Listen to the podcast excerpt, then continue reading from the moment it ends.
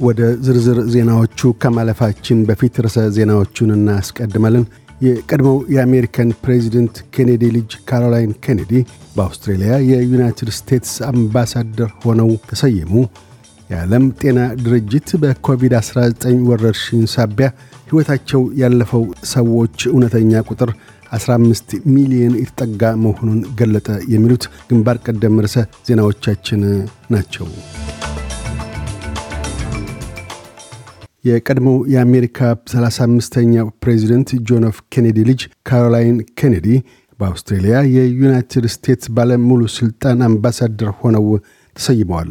ወይዘሮ ኬኔዲ ቀደም ሲል በፕሬዚደንት ኦባማ አስተዳደር ወቅት በጃፓን የዩናይትድ ስቴትስ አምባሳደር ሆነው ተሹመው አገልግለዋል።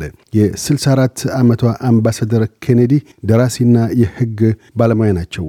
ኬኔዲ የተተኩት በ2021 መጀመሪያ ላይ የፕሬዚደንት ትራምፕን ከዋይት ሃውስ መውጣት ተከትሎ ከአምባሳደርነታቸው በተነሱት አርተር ካልቫሃውስ ምትክ ነው። የዓለም ጤና ድርጅት ባለሥልጣናት በኮቪድ-19 ወረርሽኝ ሕይወታቸው ያለፈ ሰዎች እውነተኛ ቁጥር 14.9 ሚሊዮን መሆኑን ገለጡ። ይፋዊ የኮቪድ-19 ወረርሽኝ ማቾች ቁጥር 6 ሚሊዮን የነበረ ሲሆን አዲሱ የማቾች አሐዝ ከ2.7 እጥፍ በላይ ያሻቀበ ሆኖ ተገኝቷል። 15 ሚሊዮን ያህል ሰዎች በኮቪድ-19 መቀጠፍን የሚያመለክተው ቁጥር በቀጥታ በቫይረሱ ለህልፈተ ሕይወት የተዳረጉትንና ወረርሽኙ ጋር ተያያዥ ሆኖ ሆስፒታሎች በቫይረስ በሽተኞች በመጠቃታቸው ሳቢያ ከተጓዳኝ ሁኔታዎች ጋር ሕክምና ባለማግኘት ሕይወታቸው ያለፉትንም ያከለ ነው። አብዛኛዎቹ ለህልፈተ ሕይወት የተዳረጉት ሰዎች ከደቡብ ምስራቅ እስያ፣ አውሮፓ፣ ሰሜንና ደቡብ አሜሪካ መሆኑን የዓለም ጤና ድርጅት የዳታና ትንተና ቴክኒክ መኮንን ዊልያም ሶምብሪ ገልጠዋል። የረድኤት አቅርቦት የያዙ 27 የጭነት መኪናዎች 1000 ሜትሪክ ቶን ያህል ምግብና አስፈላጊ ቁሳቁሶችን ይዘው መቀሌ ባለፈው ሳምንት መጨረሻ መዝለቃቸውን የተባበሩት መንግስታት ድርጅት ቃል አቀባይ ስቴቨን ዱጃሪክ ትናንት ሐሙስ ኒውዮርክ ላይ ገለጡ። ይኸው የረድኤት አቅርቦት የእርዳታ ማጓጓዙ ከቀጠለበት ወርሃ ኤፕሪል ወዲህ አራተኛው መሆኑንና በእነዚህ ጊዜያት ውስጥ በ169 የጭነት ተሽከርካሪዎች 4300 ሜትሪክ ቶን ትግራይ መድረሱን ጠቅሰዋል። ቃል አቀባዩ አክለውም ረድኤቶች ከመዲናይቱ መቀሌ የእርዳታ ቅድሚያ ወደሚያሻቸው የተለያዩ አካባቢዎች መሰራጨቱንም አመላክተዋል። ለስርጭቱ ተደራሽነትም በቅርቡ የደረሰው የነዳጅ አቅርቦት ሁነኛ ሚና እንዳለውም አንስተዋል። በማያያዝም ወደ ትግራይ እየዘለቁ ያሉት አቅርቦቶች ከአስፈላጊው መጠን አኳያ ሲነጻጸር አነስተኛ መሆናቸውን ጠቁመዋል። ተመድና ሽርካዎቹ በጋራ በመሆን ዘርና ማዳበሪያን አካቶ የረዴት አቅርቦቶችን መጠን ከፍ በማድረግ ከባለሥልጣናቱ ጋር በመተባበር እየሰሩ መሆኑንም አስታውቋል።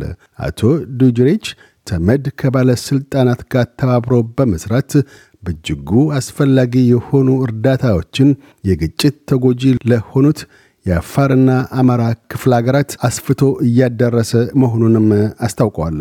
ባለፈው ሳምንትም ምግብ ለጋሽ የተመድ ሽርካዎች አማራ ክፍለ ሀገር ውስጥ ለ56 ሺህ ያህል ሰዎች ረዴት መለገሳቸውን መለገሳቸውም ተነግሯል።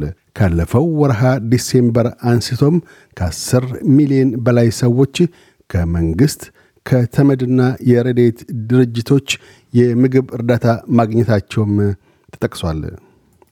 የእስራኤል ጠቅላይ ሚኒስትር ናፍታሊ ቤኔት የሩሲያ ፕሬዚደንት ቭላዲሚር ፑቲን የውጭ ጉዳይ ሚኒስትራቸውን የአዶልፍ ሂትለር የይሁዲ ዝርያ ንግግር አስመልክተው ይቅርታ መጠየቃቸውን ገለጡ።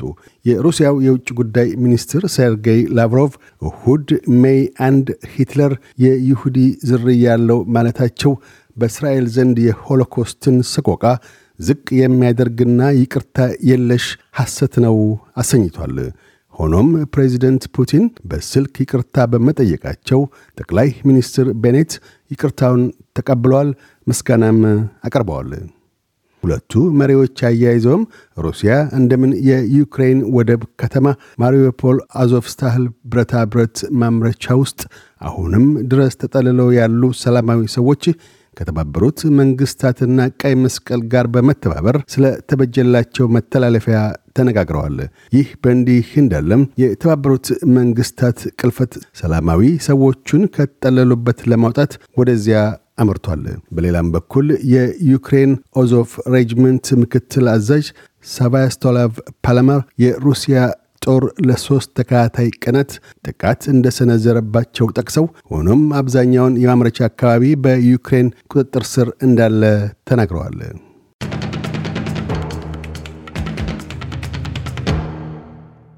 በዚሁ ወደ ውጭ ምንዛሪ ተመን ስናመራ አንድ የአውስትራሊያ ዶላር 67 ዩሮ ሳንቲም ይመነዘራል። አንድ የአውስትራሊያ ዶላር 71 የአሜሪካ ሳንቲም ይሸርፋል። አንድ የአውስትራሊያ ዶላር 38 ኢትዮጵያ ብር ከ86 ሳንቲም ይዘረዝራል። ቀጥለን የነገውን የአውስትራሊያ ዋና ዋና ከተሞችና የአዲስ አበባን የአየር ጠባይ ትንበያ እናሰማለን።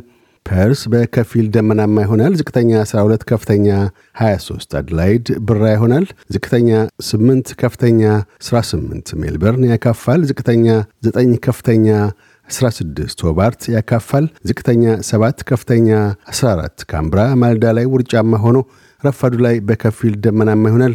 ዝቅተኛ 1 ከፍተኛ 13። ሲድኒ ፀሐያማ ሆኖ ይውላል። ዝቅተኛ 9 ከፍተኛ 21። ብሪስበን ያካፋል። ዝቅተኛ 18 ከፍተኛ 24። ዳርዊን ፀሐያማ ሆኖ ይውላል። ዝቅተኛ 24 ከፍተኛ 35 አዲስ አበባ በከፊል ደመናማ ይሆናል። ዝቅተኛ 14 ከፍተኛ 27። ዜናውን ከማጠቃላችን በፊት ርዕሰ ዜናዎቹን ደግመን እናሰማለን። የቀድሞው የአሜሪካ ፕሬዚደንት ኬኔዲ ልጅ ካሮላይን ኬኔዲ በአውስትሬልያ የዩናይትድ ስቴትስ አምባሳደር ሆነው ተሰየሙ። የዓለም ጤና ድርጅት በኮቪድ-19 ወረርሽኝ ሳቢያ ሕይወታቸው ያለፈ ሰዎች እውነተኛ ቁጥር 15 ሚሊዮን የተጠጋ መሆኑን ገለጠ። የሚሉት ግንባር ቀደም ርዕሰ ዜናዎቻችን ነበሩ። እያደመጡ የነበረው የ SBS አማርኛ ፕሮግራምን ነበር። የፕሮግራሙን ቀጥታ ስርጭት ሰኞና አርብ ምሽቶች ያድምጡ። እንዲሁም ድረገጻችንን በመጎብኘት on demand እና በ SBS mobile app ማድመጥ ይችላሉ። ድረገጻችንን SBS ዶት ኮም ዶት ኤዩ አምሃሪክን ይጎብኙ።